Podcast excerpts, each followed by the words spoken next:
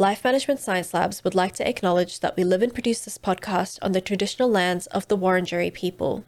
We'd also like to acknowledge the traditional owners of the lands of our listeners and our international colleagues. We'd like to pay our respects to their elders, past, present, and emerging. Hello, and welcome to Self Improvement Atlas, the personal science insight podcast produced by LMSL, the Life Management Science Labs.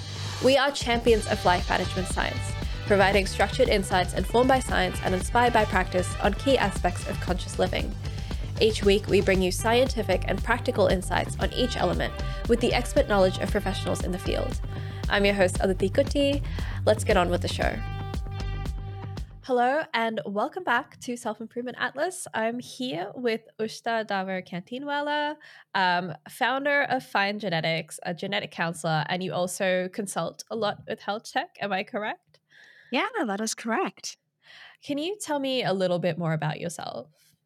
Absolutely. So, um, first of all, thank you for having me on the show today. Um, just always a pleasure to um, have calls like this and conversations like this. Um, so, a little bit about me I am a genetic counselor, I've been doing this for about 18 years.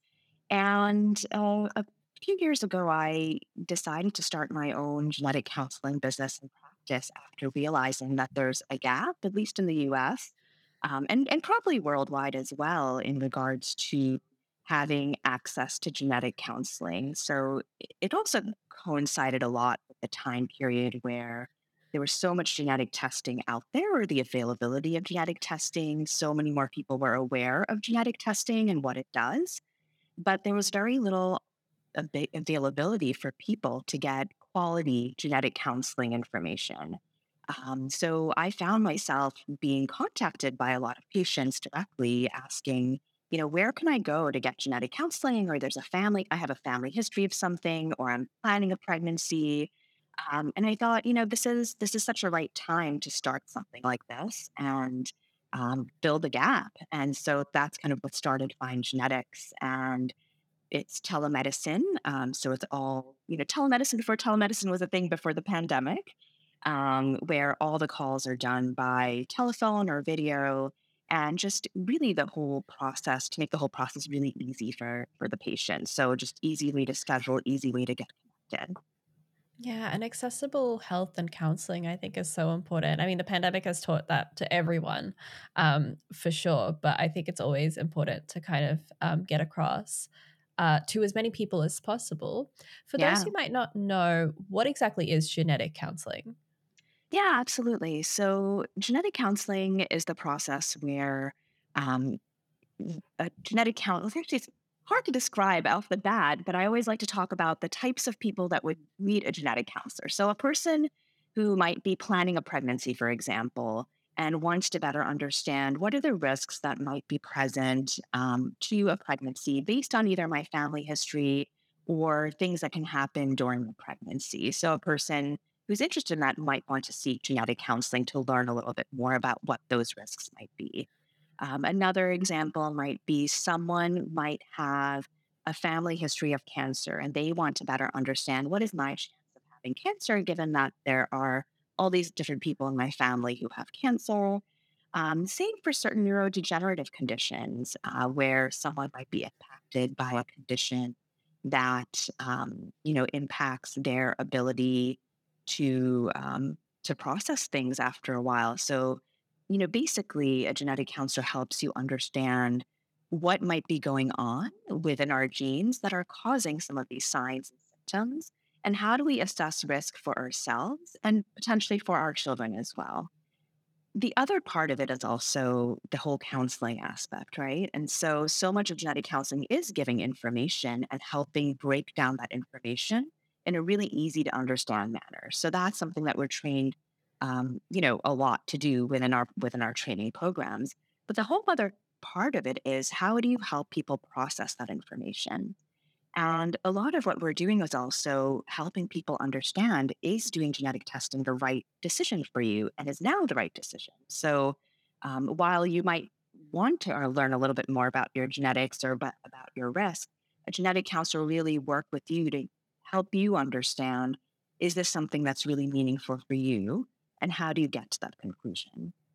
So I always like to use the example of I might speak to a couple or a patient about the same exact situation, um, but everyone comes to their own conclusion at the end of the session. So uh, the way and the way people make their decisions will vary drastically, um, and that's part of where the whole counseling aspect comes in.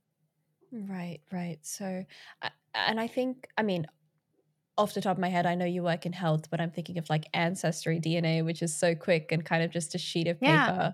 that people get. And there's no real way of making sense of, you know, all those results, how people came to those conclusions, what they mean.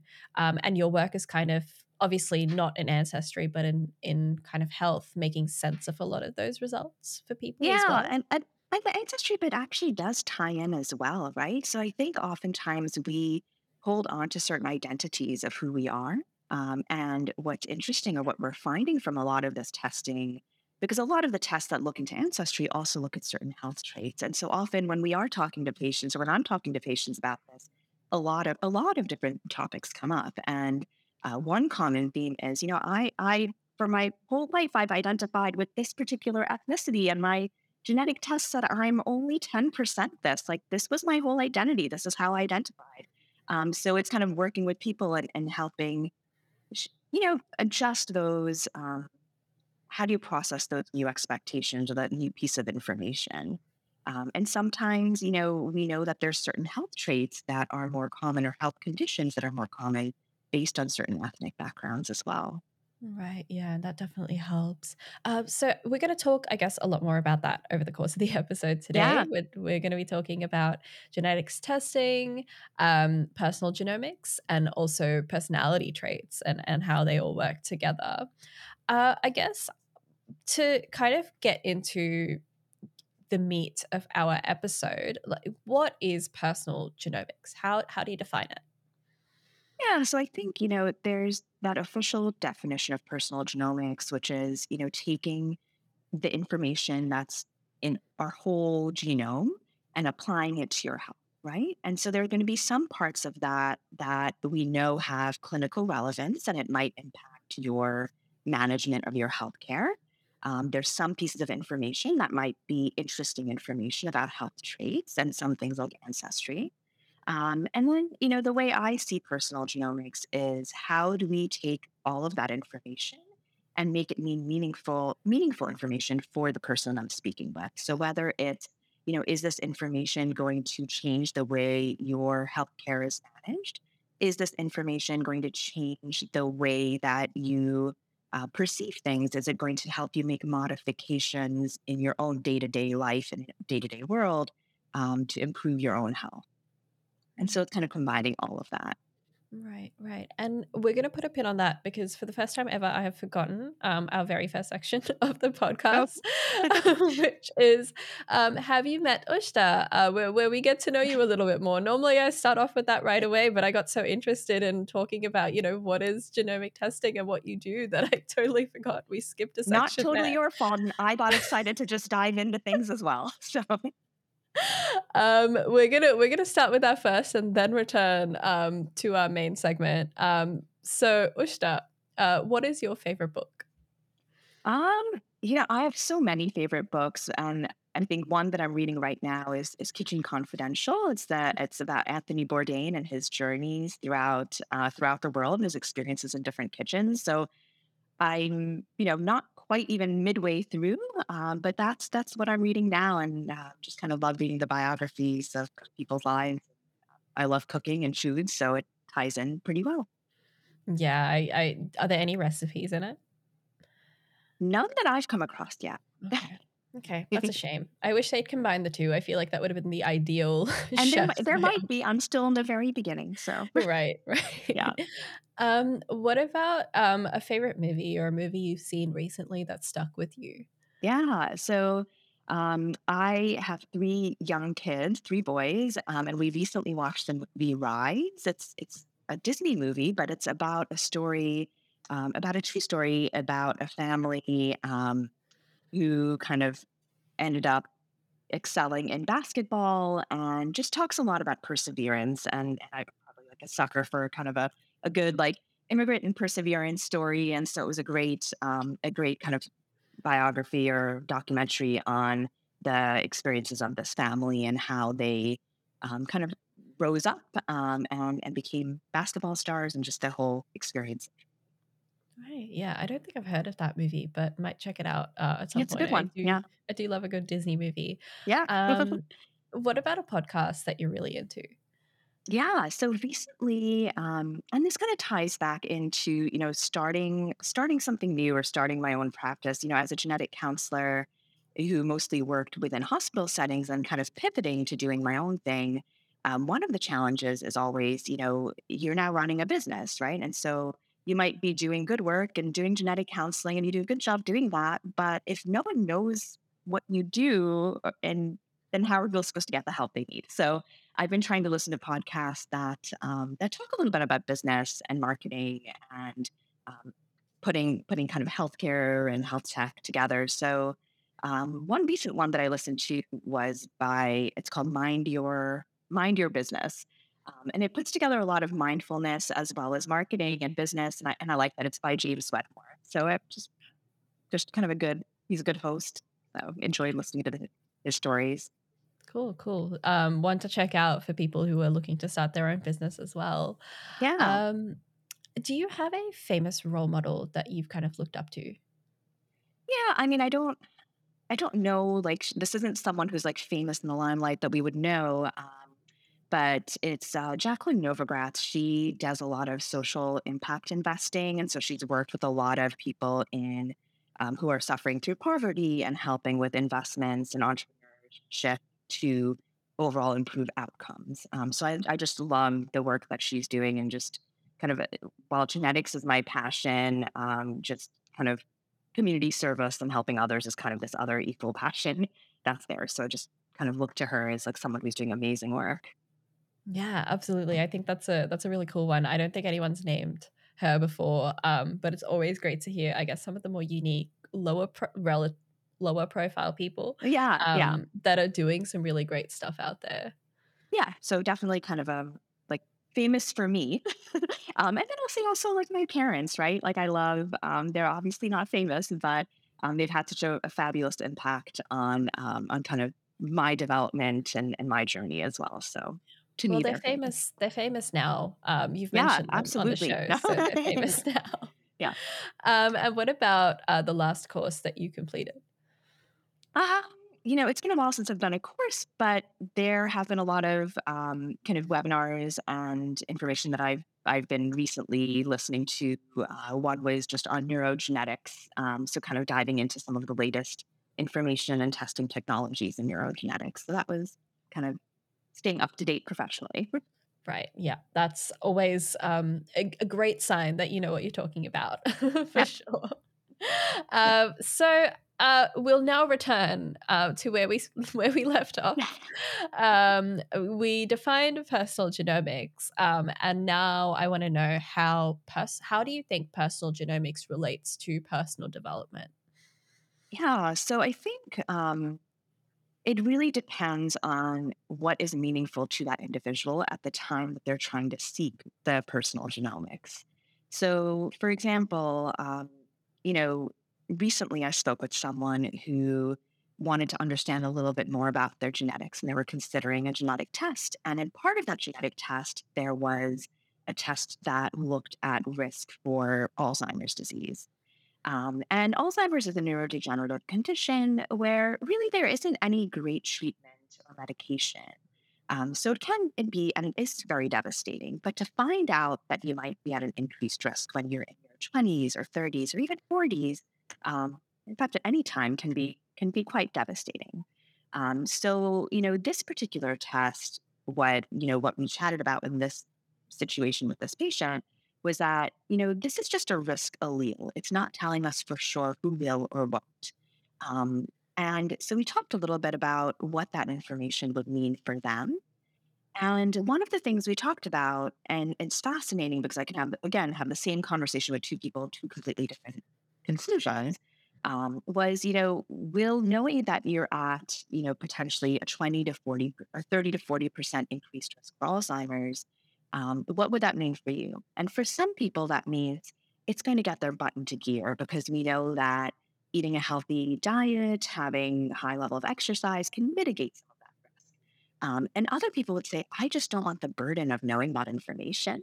And if you're telling me that eating well and leading a healthy lifestyle will help potentially mitigate some of those risks, I'm going to do that anyways, but I just don't want um, so I think this is this is when I look at personal genomics, I look at you know how will this information improve your life, um, and it's going to be different for each person based on how you interpret what those results might for you.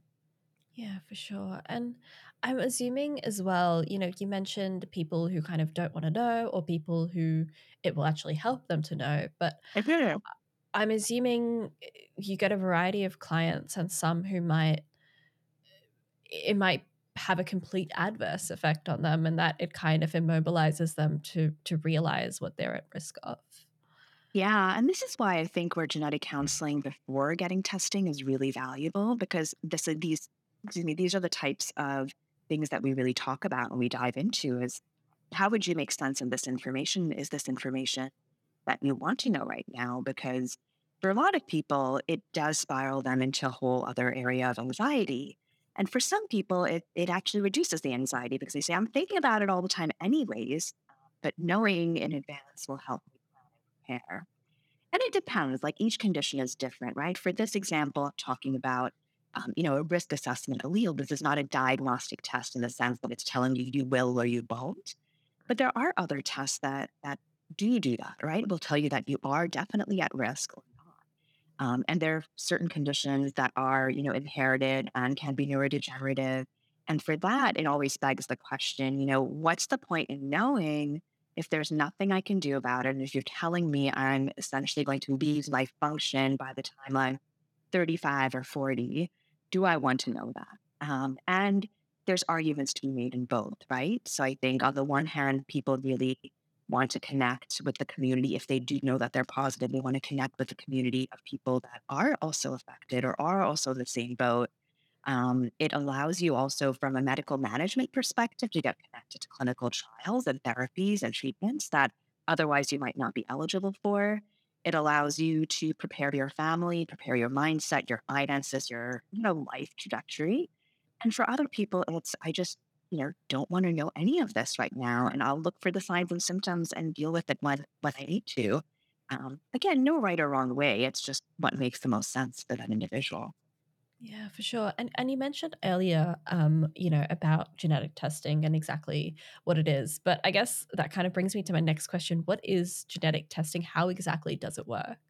Yeah. And again, I'll kind of bounce that and kind of rephrase that a little bit to the reasons people might seek genetic testing, right? So genetic testing basically is the process where you're looking closer into your genes to see are there any changes in the genes that are associated with disease or health symptoms. Um, and so the different reasons why someone might want to get genetic testing. Um, one of them might be, and we talked a little bit about this, say there's a family history of cancer. So just today, earlier today, I spoke with someone who mentioned that her father passed away from pancreatic cancer. Her um, paternal aunt, so her father's sister, has a whole bunch of other cancers. And then her grandparents had a whole lot of cancer. There's a whole lot of cancer going on in the family often at an earlier age of onset. Um, and she's 37 years old and wondering, you know, should I do genetic testing? Um, and so we talked a little bit about what that might look like for her and what that would mean for her.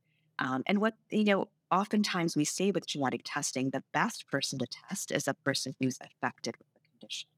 And the reason for that is if we were to test someone who's not affected and they came back negative, we don't completely know if they're negative because they just didn't inherit that genetic change, or are they negative because we just don't know what's causing that can what's causing the cancer in that particular person's family that we just maybe have not identified the genetic changes as yet.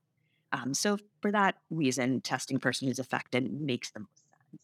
So that's kind of one, you know, cancer would definitely be um, one example. And what it would do, I think that's the other follow up question what would having that answer even mean for her or for an individual?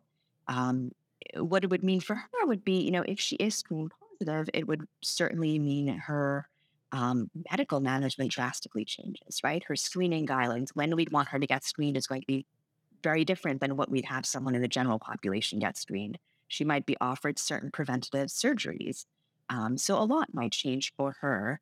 Um, I think as as a woman, also there's so many other factors as well, right? We would talk about um, if you're at a higher risk for certain types of cancers, would we consider freezing your eggs? You know, does this mean that your future children might be at risk as well? If you're planning a pregnancy and you find out that you have a genetic change, would you want to test embryos to then say, well, we don't want to necessarily pass this genetic change down to the next generation? So, so many different considerations there. Um, and I guess that segues into another reason where genetic testing comes up. So, another case use is uh, people who are planning a pregnancy and maybe they themselves have a genetic condition, or there's a family history of a genetic condition, or they're both uh, both reproductive partners are carriers for a genetic condition where there's a chance for a child to inherit that condition.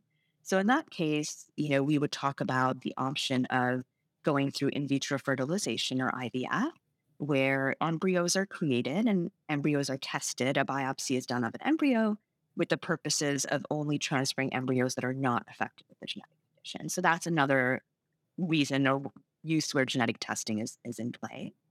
Um, in other cases, it's pediatrics, right? So perhaps there's a child who's presenting with a lot of different symptoms. So oftentimes, when we think about uh, multiple different organ systems that are impacted, so say there's a child who's having difficulty with their speech and their vision and their growth and certain behavioral things, we might wonder is there an underlying genetic change that is causing all of those things to happen? Um, you know, and it, we often in genetics, we often joke that genetics tends to be the last stop for people um, because, you know, you, you've taken your child to the ophthalmologist and the neurologist and the cardiologist. And then at some point, someone says, wait, there's a lot of ologists involved in here. Maybe you should see a geneticist or the genetics person to see if there's something underlying going on. So that's another reason um, people might want to seek genetic testing. Then there's, you know, adults who might again have multiple things going on. Um, and often there's this, a bit of this diagnostic odyssey, right? Where you're just searching for so long to figure out what it is that might be going on. And knowing helps you really get connected with other families, um, helps you find the right therapies and treatments. Um, so those are just some of the some of the reasons people might choose genetic testing or what genetic testing is in yeah, that capacity for diagnostic testing. For sure, for sure. And you mentioned, you know, when we were talking earlier about how a lot of people learn their ancestry as well during this process. Are they, and, and, apologies if this is a stupid question, but are they separate no tests? Are they separate tests? Yeah. Or. So, yeah. Fabulous question. Because there are, so, uh, you know, one of the big takeaway messages that I always have is not all genetic testing is the same. So, mm-hmm. There are certain tests that are diagnostic, mm-hmm. meaning that we know the specific genetic change that leads to a specific disease or condition. So, for example, changes in the BRCA1 gene or BRCA2 gene lead to an increased risk for breast and ovarian cancer. And we know those specific genetic changes that lead to that increased risk. Then there's other genetic testing that's, you know, whole genome sequencing, where we can look throughout your whole genome and see if there's any subtle changes and that might be associated with disease. I remember testing lots more um, consumer um, or recreational, like direct to consumer testing, like the 23andMe test, for example, where it's combining a little bit of ancestry information, but also giving you information on certain health traits, like, you know, do do you have a predisposition to liking cilantro or thinking cilantro tastes like soap? And that is a thing. Like there is a genetic change where a variant where the taste of cilantro might actually taste like soap to you, or it might be delicious to you.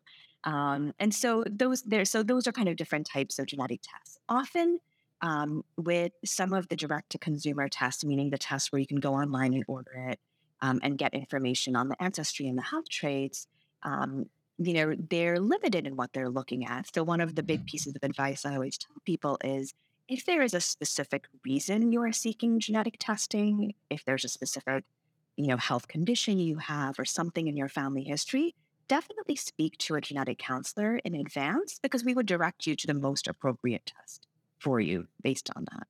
Um, and then, and then, yes, the ancestry test often comes along with some of these tests, um, but not so much with the in the situation where you're getting the testing because you know that there's a certain health trait you're trying to seek out.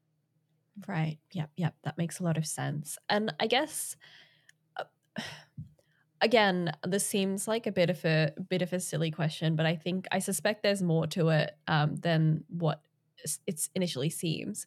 Can our genes be influenced by our environment at all? Yeah, um, all the time. So um, there are certain genetic conditions that we refer to as multifactorial, meaning that we know that there's a genetic component, but we know that there's also an environmental component. So, say, for example, things like heart disease or diabetes, right?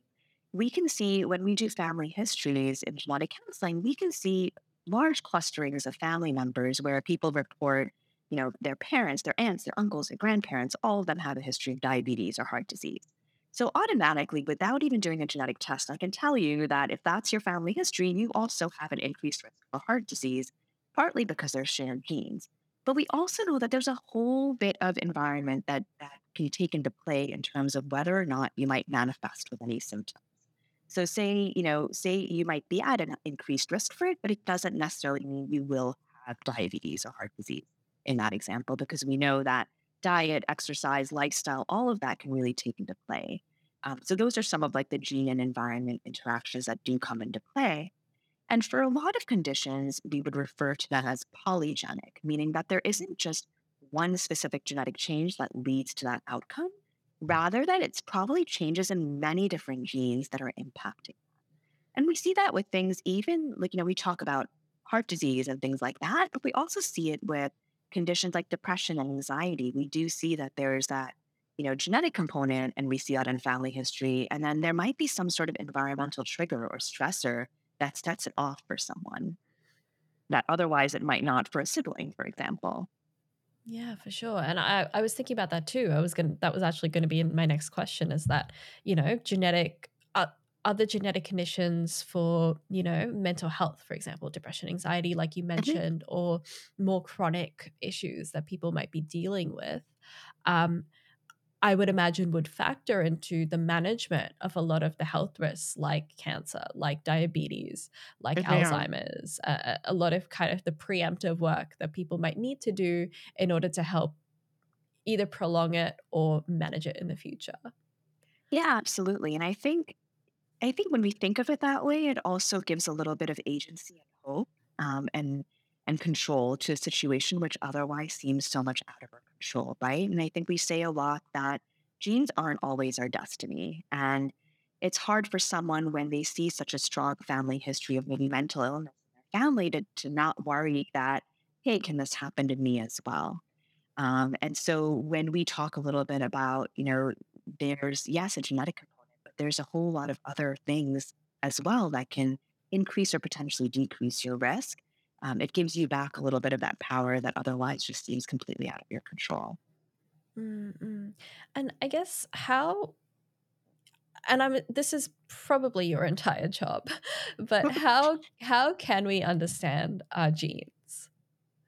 Yeah, um, I guess I would piggyback that question by saying, what is it about the genes that you do want to understand for for a person specifically, right? So, um, you know, how do we understand our genes? Like, yeah, I guess it's it's difficult to answer without knowing specifically why someone would want to understand their genes, right? Is it mm. because they want to improve their health? Is it because there is something that's going on with them specifically or our family history?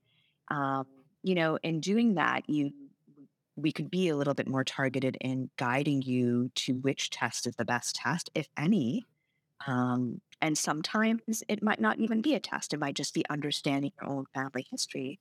And sometimes we don't know our family history, and that's okay as well, right? Um, so it really depends what's motivating you to ask that question.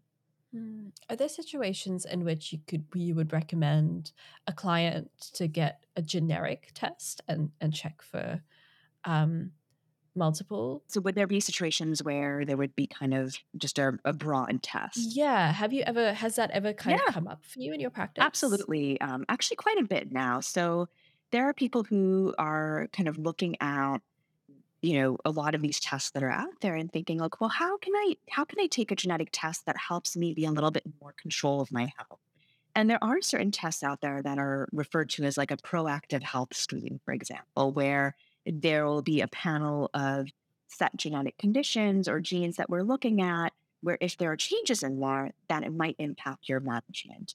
Um, so, say that there might be a change that is um, associated with a higher risk for a certain type of cardiac condition. Well, knowing that could be really meaningful because then you might see the right type of cardiologist and preemptively um, be aware of, of that. Um, so, in those situations, you know, I am getting a lot more inquiries about, you know, I'm just trying to be really proactive about my health and, you know, cancer, even though there's nothing in my family history, I'm a little freaked out about it. And if I can find out if I'm at any increased risk, I I want to know. Um, and so there's that um, that people preemptively want to want to learn about. Yeah, yeah, for sure.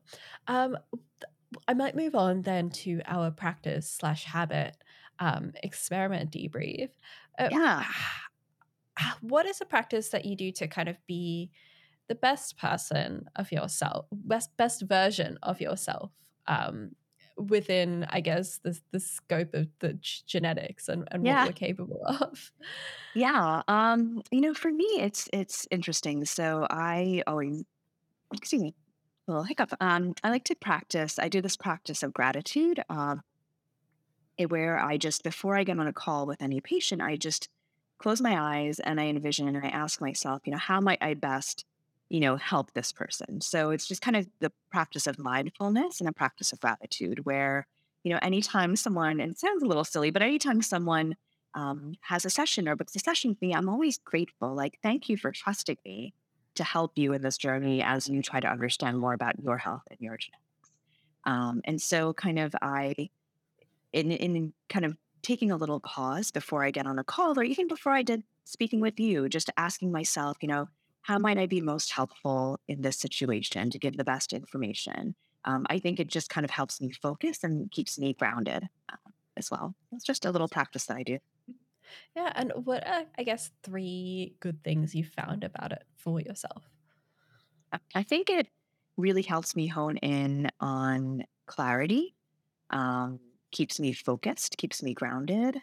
And I think it it keeps me aware of, you know, everything that I already have and everything that I've already achieved and how amazing where I'm at is already. Right. And so I think whenever you're in business um, and you're trying to grow a practice or a business, you're always looking forward and thinking, you know, I need to do, I need to do. And then sometimes we fail to realize, like, I have done and I am grateful for where I am right now. Right now is pretty awesome too. Yeah, yeah, for sure. And I'm also assuming, I guess, this uh, kind of um, mindful practice is really helpful for your clients who are kind of you know coming to you and making sense of perhaps information that they've just received and it just kind of helps them like lay it out and just understand it a lot better and also put a positive spin on things if that makes yeah. sense yeah it does i think i think when you're when you're in this type of healthcare setting it's important to come across and to have a sense of calm um, and a sense of clarity. And that always helps a person kind of better understand what are the questions that they even need to ask um, and how do you make sense of that information as well. Yeah. So I do think, yeah, that's a good point. I never thought about it directly that way, but, but yeah, yeah. it is helpful. Yeah. That's pretty cool. Uh, what are, I guess, the challenges um, with this practice? Yeah, I mean, there are like like any days and any person, right? There are going to be more challenging days, and um, like I mentioned earlier, I have three kids. And so days can get busy. And at the end of the day, sometimes like, huh, I'm totally zonked. Um, like, and it was a bit of a chaotic day. You know, what could I possibly be grateful for? And then you pause and you're like, there is a lot to be grateful for. And sometimes it's in the very like basic things, like even, you know, showing gratitude for the fact that we have technology, that you are in Australia and I am sitting here, you know, in the United States, and we're able to have this conversation and deliver this information, this message to so many other people, like, wow, that's something to be totally amazing, like amazingly grateful for. Um, and so it's kind of like eh, when when there are days when like, what could I possibly be grateful? I'm like, I'm grateful for this bed right now so I could sleep, or I'm grateful for my phone so I could make this call. But yeah, is that and sometimes those are the challenges, and it it kind of at the end of it all, you're still like, oh, okay, I got through that day, and um, and it just kind of adds a, a nice sense of calm to everything. Yeah, absolutely. And I I think like uh even just the little things, even if they feel insignificant, kind of saying that to yourself can really help make you feel a lot better. Um, especially on those days where you're like, I have nothing to be grateful about. Yeah, yeah, yeah. And I always say, like, when you're struggling to think about it, think about the things that you wouldn't want to be without. Like, oh, right, getting to this place would be really hard without a vehicle. So I'm really grateful for that Uber driver or whatever, you know, um, that like came my way. So, you Yeah, absolutely, absolutely. Um, how often uh, do you practice it? Whenever I can. Um, so so definitely before I get on calls, I try to do it in the morning. I try to do it in the night. So those are kind of my my standard times. Is it kind of like a, a preparation thing for you almost when you're about to begin something, or do you not see it that way? Uh, possibly, I do. Um, I think it's just again, it's like it's bringing that sense of calm and clarity to each case that I to each person that I speak with, right? Mhm. Um, and oftentimes, it's it's interesting. You know, we think of genetics as being so absolute um, and having answers, and I think patients come to it sometimes thinking like, "Well, I want this clear answer," and we walk away from it. Both of us realizing that it's not always going to be our yes or no answer. And it's that journey or that process that gets you there. And it's understanding that there's certain things we have control of and there's certain things we totally don't have control over. So let's focus on the things that we can control, whatever they may be, right? Um, and often this happens a lot when we're talking about pregnancy and pregnancy loss, so the tests that we do and what we can do. And I always tell people, you know, trust that you've done the best that you can, that you've received the best information you can, You've done the most that you can. And now the rest is just, there's nothing else we can do. So find some like strength and calm in that and, and let's, you know, move on. Yeah, yeah, absolutely. And do you, you know, when you are kind of struggling to kind of find something to be grateful for, or when you're just really, really busy, how do you kind of find the time to just pause and do it? Um, I don't know. Sometimes there is no time to pause and do it, right? Like when when life and like life is just busy, right? With just personal and professional. Um, I try to embed it in first thing in the morning. So it's almost like with any sort of routine that you do, it, when you pair it with something else, it just becomes that much more manageable. Yeah. Um, so I just try to do it for me specifically. It's um, you know, once my kids are set and off to school and it's so tempting to just sit there at my computer and address all those emails and dive right into the day. But I tell myself it's literally five minutes. Um, and so then I just kind of go in a different room and just be do the mindful practice and then come right back. Right, right. Yep, absolutely. Um, and how would you recommend this practice to everyone, or are there perhaps groups of people that you feel it doesn't quite work for? I don't know. I mean, I don't know if it wouldn't work for anyone. I think it absolutely would work for anyone. And I would absolutely recommend it for for anyone and everyone to try um, because it just kind of puts things in perspective um, and keeps you in that present moment. So I I don't I personally haven't experienced a negative aspect of it, um, but it's not always going to be for everyone, right? I think it's it's finding your own finding whatever it is for you that works um, could could also be just equal as equally effective. And there's, I think there's so many different ways to be mindful um, and and express gratitude and show gratitude that there there has to be a way that works for everyone. I think. Yeah, I mean, whether it's sometimes for some people it's just going out on a walk and being in nature. For me, I know that that definitely applies as well. Um, but whatever it is, and sometimes it's just recognizing when someone's just been really nice. Um, you know, just this morning went out for breakfast and just was amazed. I'm like, everyone here is so nice, and I'm really grateful for that. That's great. It's a great way to start my morning. Um, Yeah, absolutely. Absolutely. Um, and based on your experience, are there any other practices or habits um, that you would combine uh, with this? not that I can think of off the top of my head right now. Um, no, um, No. Yeah, I'm not, you know, I'm not a crazy exercise buff. I'm not like there's things that I could be should be doing, but I like probably do a lot of things in moderation. But this is just one of the things that are consistent for me that just been pervasive throughout my life and professionally ties in as well because I found it to be so helpful. Yeah, yeah, absolutely. Well, that kind of brings us to the end of our debrief. Um, and we're going to move on to a couple of questions from the audience. Are you happy to answer them? Absolutely.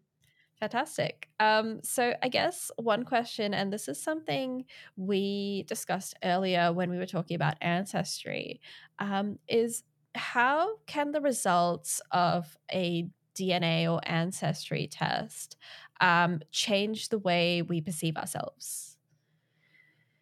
Yeah, I think I'm not sure if I have too much more to add to what we said before, but Mhm. but I think one of the ways is we identify so much with our what we're told of who we are, and we hang on to that. Um, that it can be quite shocking to learn that you might not have that background that you thought. The other thing that does come up with a lot of ancestry or genetic testing is that sometimes you find out that, you know, you might not have the relatives you thought were your relatives. You might not be the child of the person, people that you thought you were the child of. So, you know, um, that narrow has come up. We always say in, in today's day and age, there are no genetic secrets. Um, and we're seeing that a lot because there's people are with the technology that we have, the different tests that are out there you can now identify a little bit more about who you might be related to and be happy to. Mhm, mhm. Right, right. So uh, I guess for whoever sent in the question, listen to the start of this episode because we covered that quite a bit. Uh, the next question is how much do genes determine our personality? Sure. Um, you know, I don't think I have a really great answer for that. Um, so I know a lot of the work that has been done has been done typically in twin studies, where you look at um, genetically identical twins and you assume if they're brought up in the same home in the same environment that you solve for their environment being consistent and that therefore any differences in personality would bond perhaps be genetic um, and so they, I don't know data off the top of my head, but that would be one way to dive a little bit more into it is looking into the twin studies to say, you know, how much or what percentage is uh, genetic versus environment. But yeah, I don't have that number off the top of my head. Right, right. Yeah. And I guess the next question, uh, and this wording is a bit complicated, so give me a little while to read it. Um, if we can sequence a person's entire genome, how well can we predict their future health? That was less complicated than I thought it would be. Yeah, yeah, it is. Yeah, well, it was pretty straightforward. um, probably pretty well, right? Um, we would be able to identify certain genetic changes that we know are associated with disease. But because we've just started using this technology, and this has been the case for any time we have a new technology, you know, we have the ability to detect things well before we have the ability to process what they mean. So we might see certain genetic changes, but we don't completely know what they might mean yet.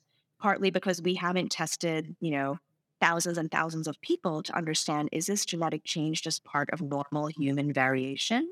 Or is this particular change actually associated with disease or something that could be could have For sure, for sure. That was going to be, I guess, my follow up question is: Can we actually do that um, accurately? Are yeah, we at a level I where we can do that? we're at a level where, you know, now we're able to sequence a whole genome and it's getting cheaper and quicker. And, you know, it's um, that technology is absolutely out there and it's it's a whole lot of data, but it's cautionary because it, what do we do with it, right? And how do we use it and apply it? And what do some of these changes mean? So there are people who, you know, you're getting this data and you're getting your raw DNA files and you're looking at these changes, but how well do we understand what these changes actually mean um, Mhm, in, in kind of the context of health is mhm, mhm.